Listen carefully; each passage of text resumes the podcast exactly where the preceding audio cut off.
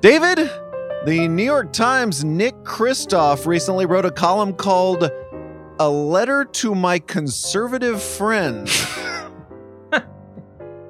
what I want to know is if you were uh. writing a column as an open letter, to whom would you address it? oh man. Uh, well, I'm sitting here looking out the the, the windows, uh, and for some reason, my uh, that, that probably is the reason. My head immediately goes to like a letter to my animal friends, or a, le- a, le- a letter, a letter, a letter to all all animal species uh, in our in our in our backyard. I don't know what is the what is the letter. I don't know. I don't know what massive group I really have anything to say to that they would listen. Although I'm not sure that, that Nick Kristof's conservative friends are listening to him necessarily. What, what what is your what is your answer? Well, I just feel this whole open letter style comes from a previous era of punditry.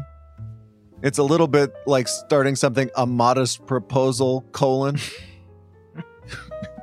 and I don't I don't mean like that modest that. proposal. Okay. I just mean like the you know about like 15 20 years ago an open letter to mm-hmm. where you're sort of feeling the power of the internet. Like i can write something and everyone's going to read it. Yeah i'm going to write an open letter to somebody. Yes. Yeah yeah. I mean you could totally i mean you could you could do it too. I mean it was it, if you were one of the first 100 open letters on the internet it really felt like you were doing something novel. Um and yeah you could say things there, there was a lot more freedom. I mean it, it's from the pre-internet time. There's a freedom to be redundant. There's a freedom to be, you know, samey with everybody else. But eh, no idea was assumed, presumed to be new, or maybe they all were at that point. Now you got to try a little bit harder than a letter to my fill in the blank friends, right? Isn't every column an open letter? like people who are not conservatives are allowed to read Nick Kristof's column. Well, I know, but if you know the the the, the totalitarians at websites all over the world keep turning off con- comment sections, Ooh. and it really. David just took it to a totally different direction. I'm just kidding. Ooh. Turn off all your comment sections. That's what we have Twitter for. Coming up on today's show, why is GameStop such a wonderfully juicy story for reporters? The Ringer's Katie Baker is here to explain it to us. Plus, what if we had a Super Bowl without the same amount of Super Bowl hype? Would Tony Romo's voice still get really high when he gets excited? just like this. All that more in the press box, a part of the Ringer Podcast Network.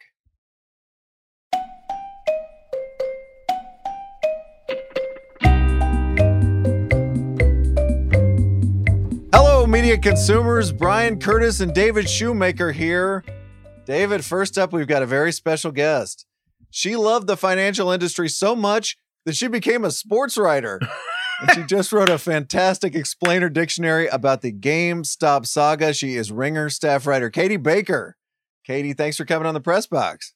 Hello, fellas. Thanks for having me. I remember when I first met Katie, and she had she had this great. I mean, she like she had this. Bur- her reputation was burnished by the fact that she had a real job in finance, and was and was writing about sports for fun but then when she left the financial job to work to write for about sports full time, it's like we really got her. It was like we we we we nabbed her, and now you know she gets to write about uh, about GameStop uh, stocks when when things go crazy on the side. So uh, I'm glad you're here, Katie. It's been fun to watch CNBC all day. It's bringing back some you know repressed memories. so help out two financially illiterate podcasters here. Why is the GameStop story so interesting for reporters to cover?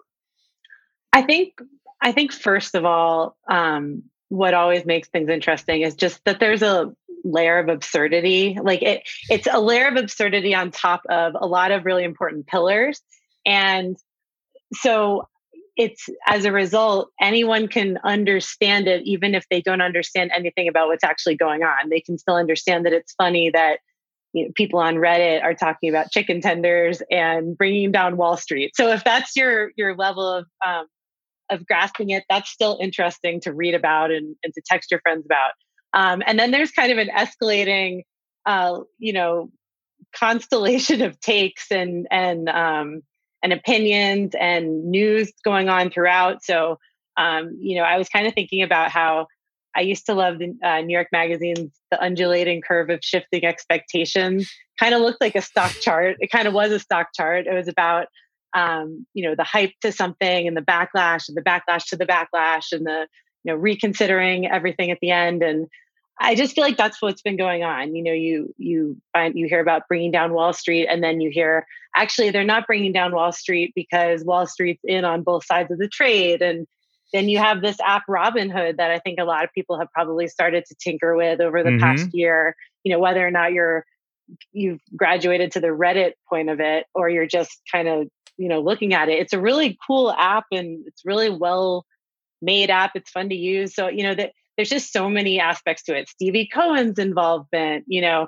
Jim Cramer. It's just there's uh, there's just a lot to grab onto. No matter who you're writing for, there's probably an angle that's relevant to you.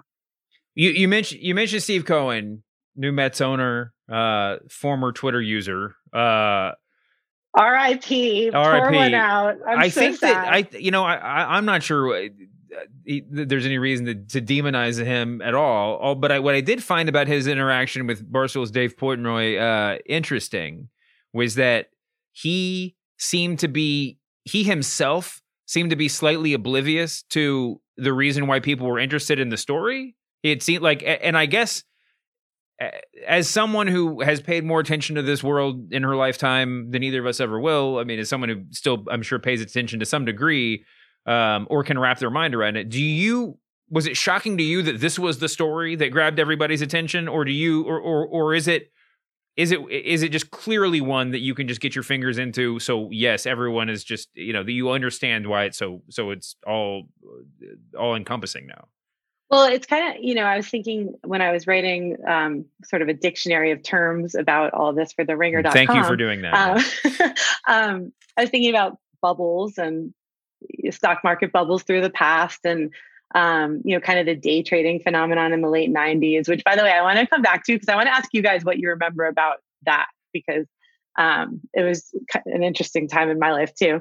Um, but with Steve Cohen, um, what's interesting to me is that he is someone who, when I worked in finance and he was, you know, at, at SAC Capital before that got kind of taken down by, by regulators eventually, but he was known as just this very shadowy figure, this, you know, the sort of Dr. Claw, um, didn't talk to the press almost ever.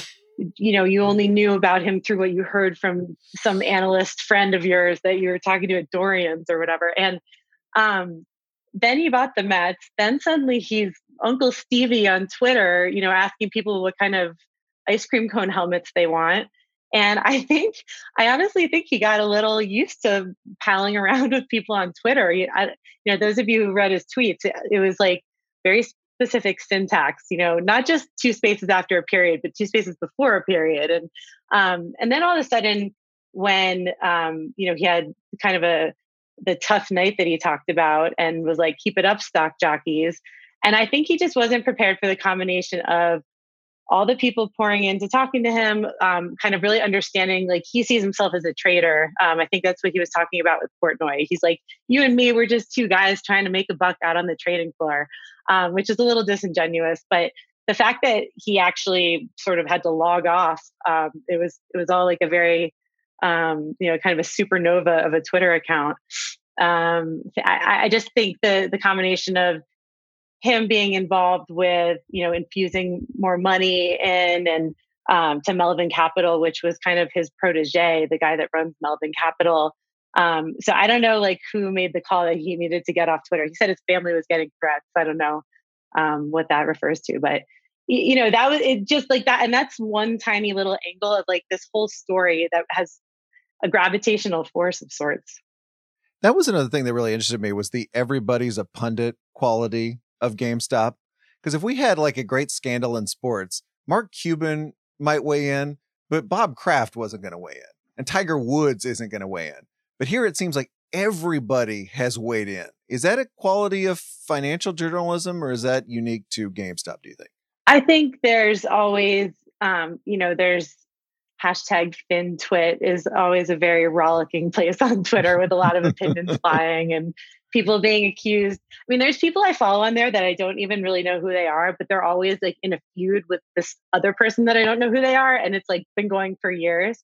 So there's a lot of that always happening. But um, you know, this is the kind of thing that my mother-in-law, when I posted my article, you know, te- uh, texted, "Oh, my husband Sam was just asking if I knew what GameStop was." So it's it really got to a different layer where you started having it on not just CNBC but on CNN and on the nightly news, and you know, I'm sure the the Today Show, SNL, like all those things, it, it captured their attention. Because I mean, at its root, this is about GameStop. Like we all have been to the mall and seen walked past GameStop or stood in line at GameStop. It's not a very exciting futuristic place. Maybe it, will, I don't think it ever even once was, even when video games were the future.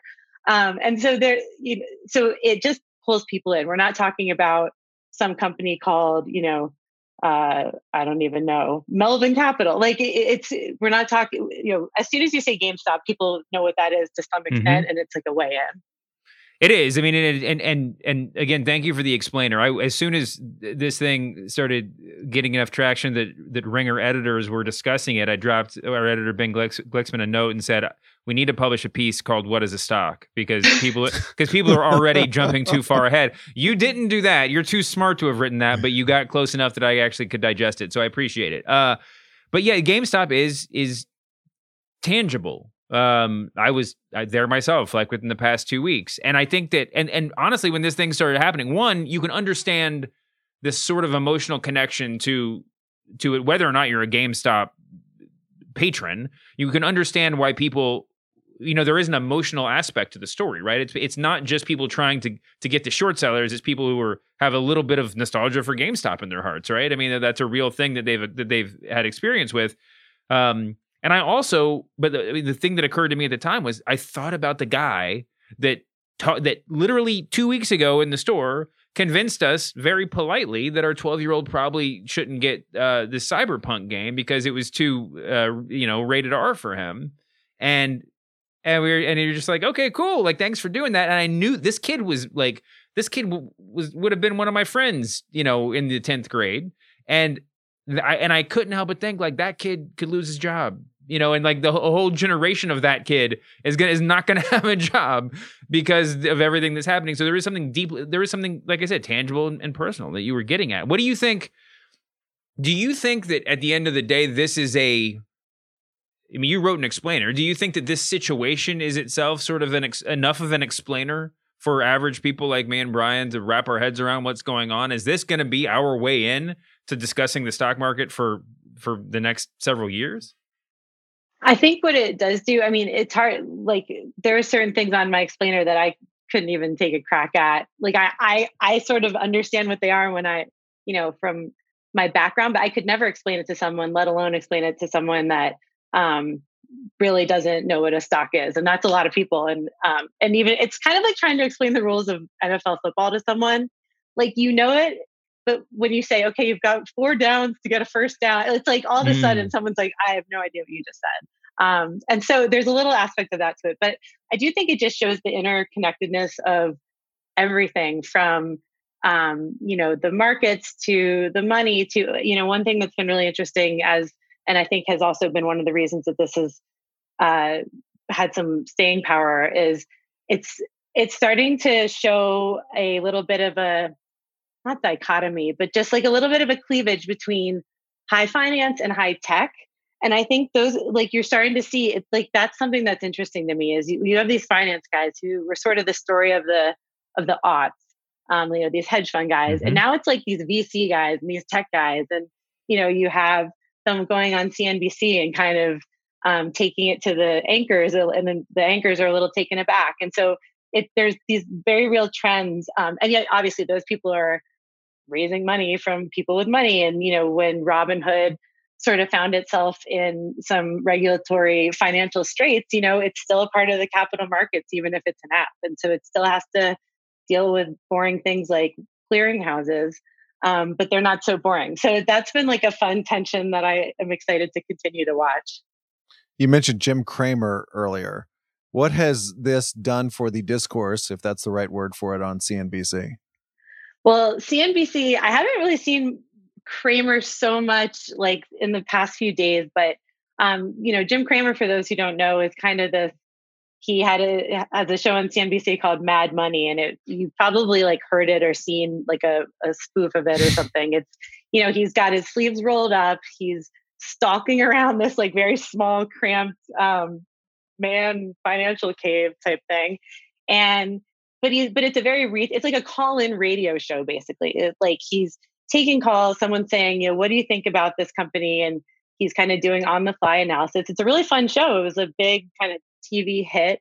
Um, so he's always positioned himself as kind of the, you know, the voice of the little little guy investor. And now we have these, you know, supposedly little guy investors, and it's kind of a Frankenstein out of his control a little bit. Um, but you know, I so I think CNBC largely the number one thing that I've heard on watching CNBC over the past week, which has gotten really annoying, is that everyone has to preface every statement by saying, look, I'm all for people being able to invest in the market and I'm all for a person making their first trade. But what happens to these people when they're left holding the bag? And like, that's fine. Like, that's not, I don't disagree with like having that line of thought.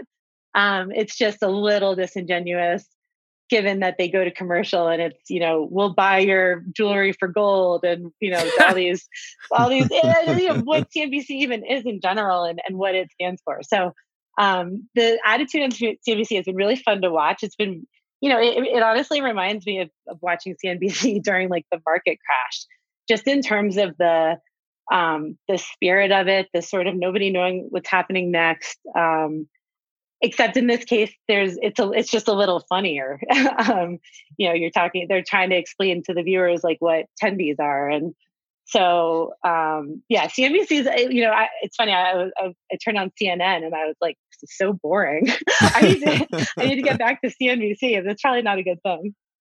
Are they I forgive me, I haven't watched it for a second. Are they are they is CNBC treating this like election night? Like, are they is Jim Cramer working fifteen hour shifts so that just to get the the the top performers in front of the cameras for as much time as possible, or is this just right? Or this status quo like thing where, where everything is going as normal? There's just a lot more eyeballs on us than we're used to.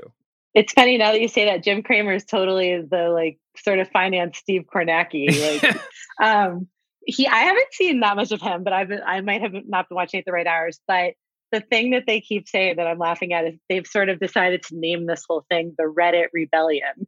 And they keep talking about the Reddit Rebellion. And it's just a little silly. And it's just it, you know, you watch all these people and you every now and then they'll have a representative sort of of the people or um, someone that isn't, you know, the chief macro strategist at XTP investments in Cambridge, Massachusetts um, and when they do, it mixes it up. But otherwise, it's a lot of befuddled people um, who aren't really sure like how to what to take of this, and uh, it's been very chaotic energy. Have they figured? Have people? Have the guests figured out? Uh, did they figure out pretty quickly to, to, going on to CNBC and and and crying about how they're losing money is is a bad idea? Like, did they did, or, or the the rich folks realizing that they can actually, you know, they they did their those clips can get passed around Twitter? There's definitely some scolding um, going on, but you, this is sort of a tangent, but you made me think of it. Um, one one really kind of funny side note was that I don't, some guy on Twitter made a joke like I just took out a second mortgage on my parents' home or something and put it all into GameStop, something like that.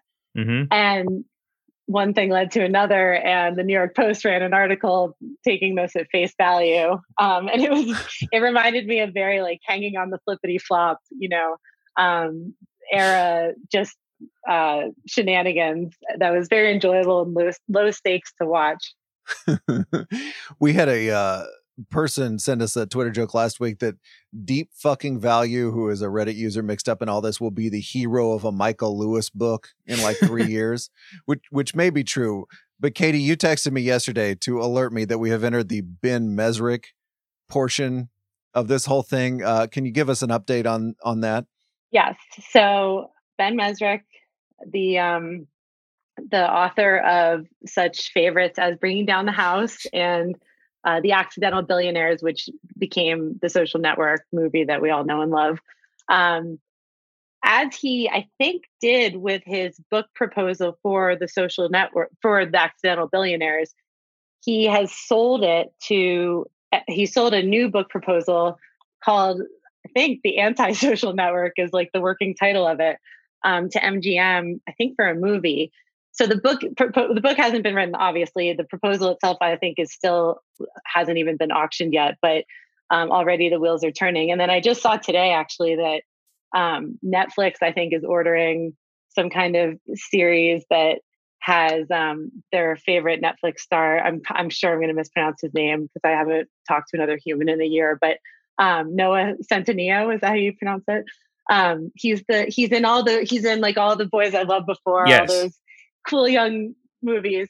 Um, and then the one thing that I'm concerned about with this project is that I saw that Professor Scott Galloway is an advisor for the script. Um, and I don't even know how to like explain his recent take that he made, but it was he basically has decided that this is all a story about like incel young men in their parents' basement who um, you know are lonely and untouched by the hand of another and so he has been sort of doubling down on that. Yeah, I just saw some weird news appearance from MSNBC, I think. Um, so he's a he's a advisor on the script. So I'm very interested to see if this is just like a weird, you know, movie about someone a sad, a sad young. I man. did take this in. I, I took it. I, I, saw that quote. The background of that segment is just kind of indecipherable. He has all these newspapers like weirdly arranged as his backdrop. Yes. But he was he it was a crazy monologue where like looking away from the camera, he was ranting about the lost like social capital of young men obsessing over the Robinhood app instead of making money and meeting girls. Like it was the it was the most with bizarre like, thing ever. Uh, and then by the way, all those girls, he then pivots to say they're all in their rooms cutting themselves because of Instagram. So look look forward to that movie on Netflix um, in the coming year. But the but yeah, the the the Ben Mezrich one, I'm you know that he's kind of got a track record of this exact type of story and based on his Twitter, he seems to be a former GameStop visitor himself. So I think he's excited about it it, it's it's a really interesting story for a lot of reasons, and I think that there's a certain you can you can you can neatly parallel uh, the way that the average people are excited about it with the way that you know everybody from Scott Galloway to the various you know execs and CEOs that we've seen make fools of themselves on CNBC. Their their befuddlement is like is a is at a perfect right angle to everybody else's interest in the whole thing, right? Because well, my my wife, we were watching this, we were the news about it, and and and and talking about it the other day. My wife said, "This is what makes me so mad about conspiracy theorists because there's so much to be outraged about, like right here, happening in the real world." And I said, "But here's the thing, like." Q is actually way easier to understand than the stock market. Maybe this is going to be people's well, I don't want to say this is the Q of the stock market, but this this this makes it understandable in a certain way. And it certainly makes, listen, we feel so much of what we do on outrage now. This does make it easier to be outraged about the way that the system seems to be rigged, right? Yeah. And well, and it's also like one, another thing that's interesting is that, like I said, it's so funny and it's so silly and it sort of has that in common with elements of Q once if you remove the, you know, insurrectionist uh, outcome of it. But similarly in a sense it has like much bigger ramifications and so for example amc theaters is another one that um, was kind of identified as a stock that a lot of people um, began to invest in eh, but that a lot of sort of the smart money was already short um, so it kind of fit the pro and you know you have a little bit of a nostalgia. Um, not that that's what they're picking on but it sort it did sort of seem like there was a theme there but um, you know so they their stock price went up so much that the the 39 billion dollar hedge fund that had a huge stake in in AMC beforehand um, decided to basically get out of their stake while the getting was good. And you know, at the same time, AMC is now trying to use their high stock price to sell stocks to the market so that they can pay down some of their debts. So there's like actual corporate finance going on, fueled by some of this. Um, and again everyone's kind of interconnected and you know no one can really parse anyone's motives like i, I was listening on clubhouse last night i hate i hate myself for even saying those words to elon musk even worse um, and he was interviewing the guy the ceo of robinhood and he was saying to him like this sounds shady. Is this you know is this shady? Is this suspect? Um, and so you know you've you've got the conspiracy going all the way to the top as it always does um, both in terms of you know the accusations behind it and the people who believe it. Before you go, Katie, do you want to bring us back to late 90s day trading? Because I, I, knew David in the late 90s.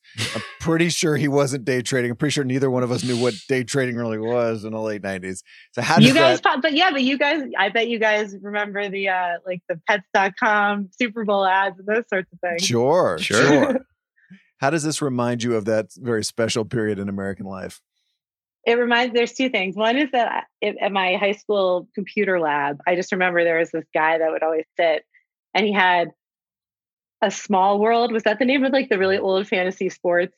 Um like one of those it was called like small small world or sports or something. Oh yeah and it, this was like in 1998 or so.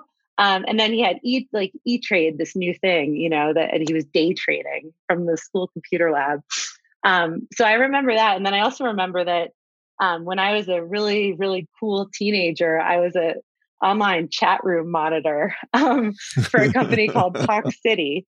And I had stock options and Talk City went public and this was into the big dot com boom. And I remember my dad came home and said, this is amazing. Like, this is going to pay for your college education. Like, he was so excited. Um, and I think we can all probably guess what happened to my my Talk City options that expired worthless and the company that you know stopped existing. And um, but I was only like 13 years old and I was kind of wrapped up in this huge bubble at the time. And there's you know there's a lot of things now that remind me of it. Um, I don't know that this is necessarily exactly the same, but just the frothiness and the the main the way it like penetrates the mainstream and all of a sudden someone's like well, maybe I should be buying you know the silver ETF, like without having any you know interest in the actual silver market behind it. All right, you can read the GameStop Stock Market Saga Explainer Dictionary. I got through that whole read without uh, messing up. On the ringer.com right now, Katie is tweeting through this at uh, at Katie Bakes. Katie, thank you so much for coming on the but, Wait, before oh. we call this a day, I just yeah. want to answer I want to answer the question that Katie asked earlier. Small small world small world fantasy uh, was acquired at some point by the Sporting News, which was, and there was a huge like bracketed ellipsis here. Now has been most recently acquired by DAZN. So maybe we should get we should get John Skipper on the phone. And all right, see here we go. see, it we is got, we all gotta, connected. It's yeah, always, Katie, Katie, and John Skipper are bringing Small World Fantasy back. You heard it here first. Call me Skipper. Thanks for coming on the press box, Katie. Thank you, guys. David, it's time for the Overworked Twitter joke of the week where we celebrate a gag that was so obvious that all of media Twitter made it at exactly the same time. Send your nominees to at the Pressbox Pod, where they are always gratefully received. All I got this week were GameStop jokes. That's all I got personally myself. So let's do this. That's great. Yeah. Remember when we were just getting Bernie Sanders mittens jokes? Yeah. And then we just switched over completely how to GameStop? Po- I mentioned this last week, but how is it possible that in the post-Trump era, we are closer to a Twitter monoculture than we were during the Trump era. That's a great point. That's a great point. I have no answer for you. We we can perhaps explore that on a future episode. In the meantime, David, it was an overworked Twitter joke to write any tweet telling showrunner Brian Koppelman that the GameStop saga should be the next season of Billions. It was an overworked Twitter joke to tweet a gif of Mel Gibson in Braveheart saying, hold. And finally, it was a very overworked Twitter joke to write, thanks to the Robinhood app, if you want to see some bad trades, you need to wait on the Houston Texans. thanks to Zach Barnett, Don Steele, Ben, Lincoln Truly, and Zach Brooks. If you're waiting until Super Bowl Sunday to reload your Twitter jokes, congrats, you made the overworked Twitter joke of the week. All right, David, time for the notebook dump. And I want to talk to you about Super Bowl hype, particularly the lack of Super Bowl hype. Because if you remember this week last year, I did this podcast from Radio Row. Oh, yeah. And I still remember the strange looks from the sports radio guy from Milwaukee or wherever when he would hear me talking about the Ukraine scandal. we were the only two people having the Ukraine conversation in Miami. This year, I'm not in Tampa. And most of the hundreds and hundreds of media people who would be there in a normal year aren't either. So it strikes me that we're in the strange place of having a Super Bowl next Sunday without the amount of Super Bowl hype that we're used to.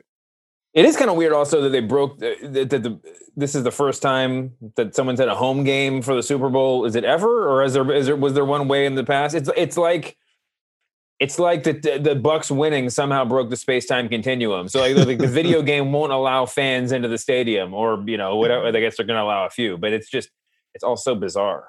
I'll tell you, last year the single kind of, you know, let let us say I don't know if saddest is the right word, but the kind of most secondary Super Bowl media interview opportunity was the tourism people from Tampa because they were in Miami saying, "Hey, hey, Tampa, uh, next year we're here. If you want to interview us about next year's Super Bowl, we're here." That was not exactly a desirable interview, but I just got an email saying, "Hey, we're we're we're still here. Tampa tourism. If you want to hit us up about anything, it's like, oh, wow, yeah, I don't know." I, I want to start here. Is there any bit of Super Bowl chatter that would have come from Tampa this week that you actually miss? Well, I mean, it's an interesting thought experiment. It's hard to it's it's it's hard to I've definitely been sitting here over the past what 16 18 hours trying to imagine how the Matt Stafford trade to the Rams would have played to a more uh, coalesced, more a more quarantine. Sorry for the sorry for the the pun. Uh, uh, NFL media. Um, it, it, would have had a different tune to it, although I can't quite imagine what exactly it would sound like. Uh, so, I mean, there, there's a there's missing something, and then there's missing something. I guess uh, when it comes to specifically to the Super Bowl, um, I can't say that I feel like I'm missing any uh, missing anything in particular. But as as much as this Radio Row stuff was well, we talked about it last week. It, it's not some like you know paragon of, of, of sports journalism, but it was sort of inescapable. And I've barely you know had ESPN on. I feel like it's in the amount that I would normally have done it, or be. I'm not. I'm not consuming in the same volume as I would in years past, and that can only. I mean, I can only point towards well, how my life is different in an era of coronavirus, but also besides that, to how it, the Super Bowl is being covered differently. And that's the thought experiment here. It's like we know the Super Bowl is going to be huge. It's going to have 100 million people watching it, the biggest single TV event in American life, mm-hmm. as always. And I don't think that number is going to change very much because of the coronavirus. But what is it like not to have that red carpet walk up of a week of people just telling you to watch the Super Bowl? Yeah. Because that's what they're doing. You know, all of us ringer people who went last year, we we consider ourselves good journalists we're we're doing this the right way, but whatever we're doing, we are reminding people to watch the Super Bowl. Mm-hmm. Well, that's we're, why they that's why they let you in the door, right? I mean, it's not yes, something. It's we're the free advertising. It's not a conflict of interest to, to to accept that. I mean, it's that's that's it. Absolutely. No, that is right. And you you sort of at some point go, oh, I'm I'm here providing free advertising. Even if you went the full Hunter S. Thompson and just sliced and diced, you know, whatever the media apparatus around the Super Bowl is, you wouldn't detract interest. You'd probably actually increase it even by that method. Give those people something to talk about. It's also something kind of funny, I think, that's happened over the course of the pandemic, which is remember when the NBA shut down in March?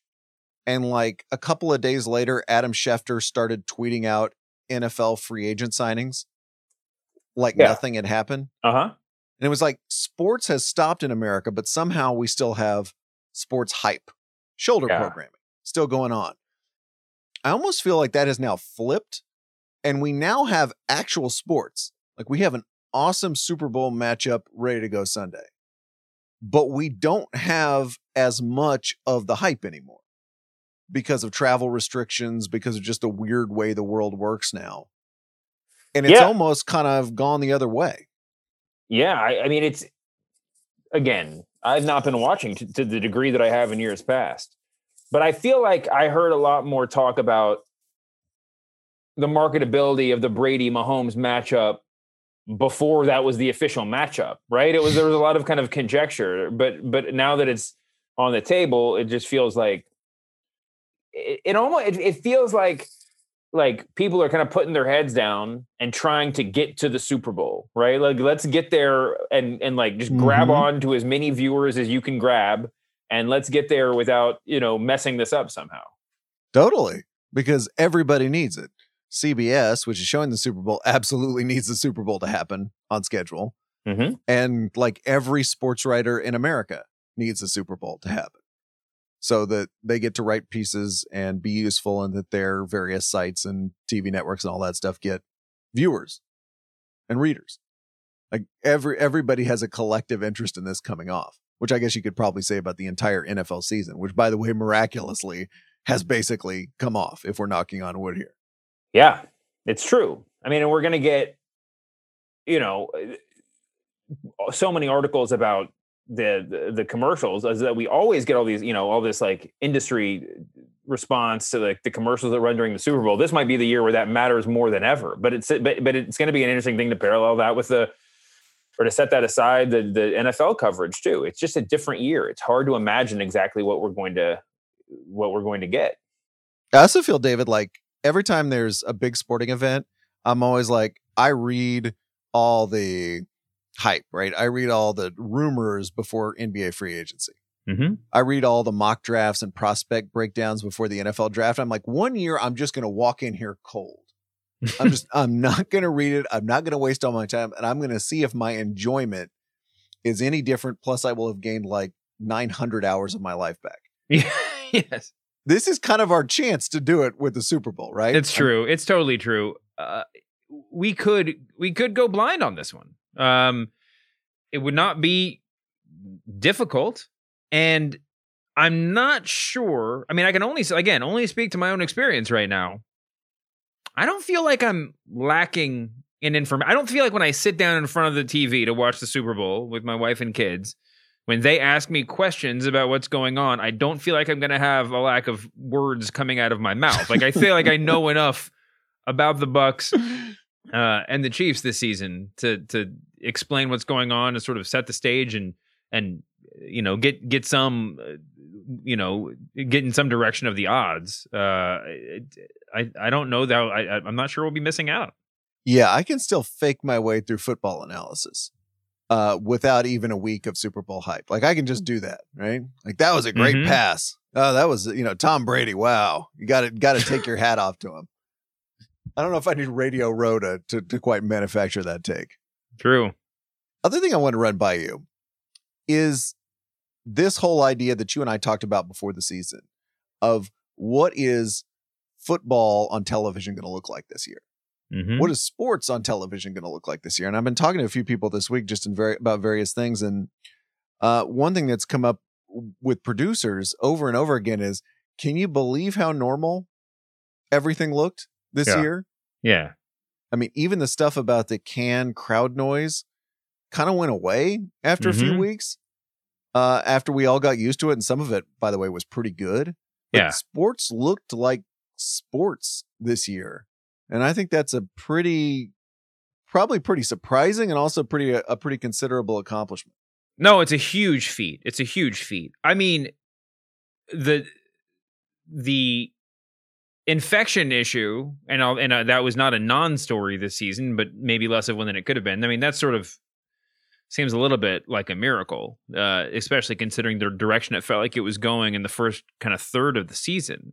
Um, but the presentation, I mean, that is just you know pure unabashed kudos to the NFL and their television partners for making this whole thing feel normal. Um, we did talk about it at the beginning. I mean, I think that we were both hopeful, but it, it was just, I mean, that, that it would seem that it would, you know, feel normal. Um, I'm, I'm sure there's going to be an incredible oral history of what how the season felt to the players at some point down the road. But for sitting at home, I mean, podcasts that we listen to that spend hours and hours breaking down every week haven't talked about the ambiance since week three. You know, I mean, it's just been a non-factor. No. And I feel um, you know, like watching the NFC championship game this weekend. There was an incredible Tom Brady to Scotty Miller pass right before the end of the first half.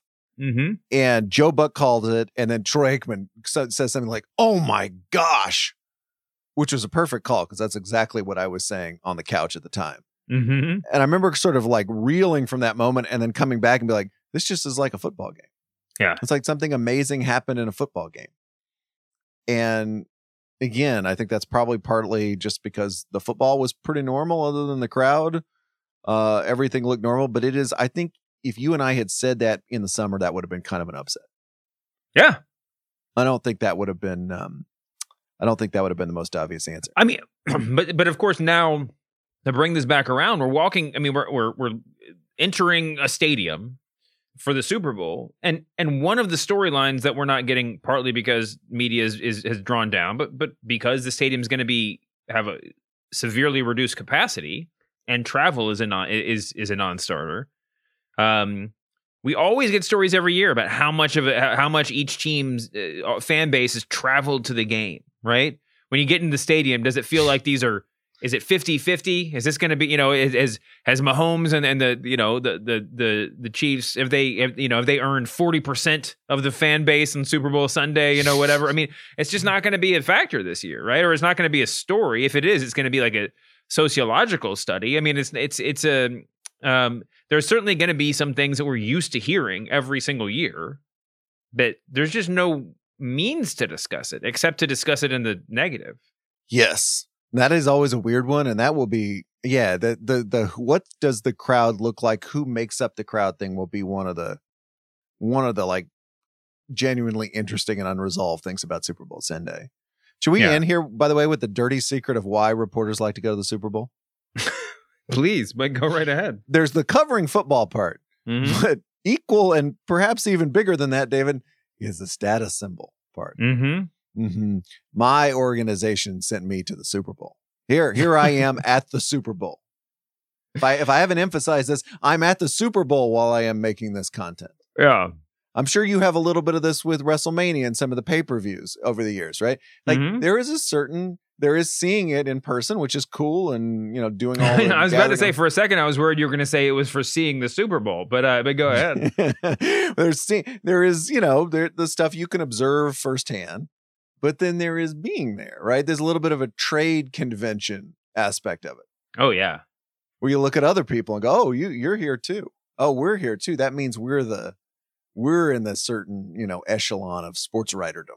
yeah, And and and I guess these days that our publication is in a certain echelon of solvency. yeah. that we oh, got sent to the course. Super Bowl. Yeah. Uh, and uh, you know, in, in a year where solvency is more of an issue than ever, where people aren't going to be able to to flaunt that. Um, I don't know. I mean, do you think that affects coverage at, at all? Will they think that'll affect coverage this year at all? I mean, do you think people are going to be producing less because they're not sort of uh, having to justify the expenditure of travel and everything else? I think yeah, I think probably the opposite. I think they'll probably produce more. Uh, because one, they're all of us are, I think, running in the hamster wheel as fast as we can to try to justify our our places in the sports writing universe right now. But Mhm. also, you just, I think people are just more efficient in a way, and that, and I guess that's the other the other idea at play here is just, you know, what's all this going to look like next year in Los Angeles? You know, is everybody going to get on a plane and go again? Because we've proven that we can do it at home. That's sort of the big question of the whole pandemic as it relates to the media. in some sense, the, the Super Bowl coverage and Radio Row sort of epitomizes it. It's just so sort of, well, I mean, what's the Latin phrase here? So like sui generis. So it's so it's so it is what it is, to the extent that like its absence doesn't prove that it doesn't need to exist. I mean, we all knew it didn't need to exist, but its absence sort of legitimizes the whole thing in a certain way. Like we're gonna go back to normal. There's we, we haven't figured out a half measure for Radio Row, and I think of all of the things, I don't I don't know that there is one really. You know, I mean, I think it's either Radio Row, this like this just you know earth sucking amoeba that just you know pulsing in and out of, of, of our lives or it's just not going to be there like it's not this year so i mean i i hope that it continues to exist because it is i mean it really is something special Yeah, it's um is an old football player would sell us boner pills, but not sell us boner pills on Radio Row. Maybe we could find a halfway measure for that transaction to happen. Speaking of Super Bowl hype, David and I are going to be doing a special podcast after the Super Bowl. See, Bill and cousin Sal, David and Kevin and Nora and everybody else, they get to do the actual game. You and I get the announcers. We get Jim Nantz and Tony Romo. We get the Super Bowl commercials. We get the whole media apparatus. So join us Sunday after the game for that. And now it's time for David Shoemaker guesses the strained pun headline. Yeah. Thursday's headline about post lockdown economies was I get locked down, but I get up again. Today's headline comes from Charlie Couts. It's from the Tampa Bay Times, uh, aka the city hosting the Super Bowl. Now, Tampa, David, for the reasons we just discussed, is in a very weird spot because the Buccaneers are in the Super Bowl, which is awesome, but they're not getting the fans and hotel bookings, which, from an economic standpoint, is not awesome.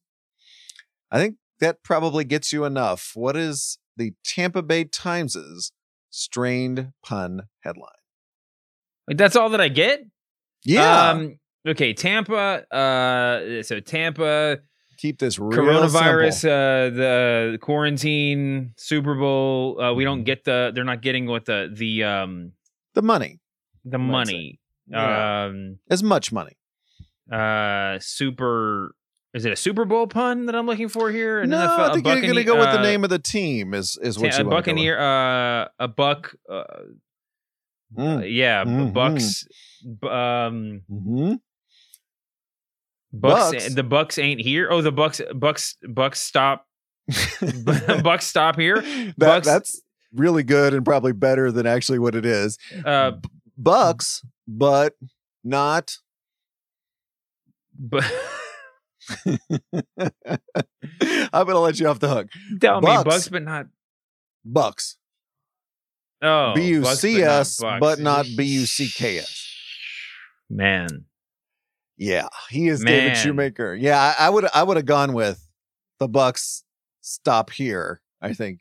I think I think you could have made the that Bucks, but no, the, the newspaper version of that is the Bucks. Bucks stop here. he is David Shoemaker. I'm Bryan Curtis. Production magic by Erica Cervantes. Thursday reminder is our special show, How to Cover the Senate, and then we're back Sunday with all the stuff about the Super Bowl. Join us for more lukewarm takes about the media. See you then, David. Later, Bryan.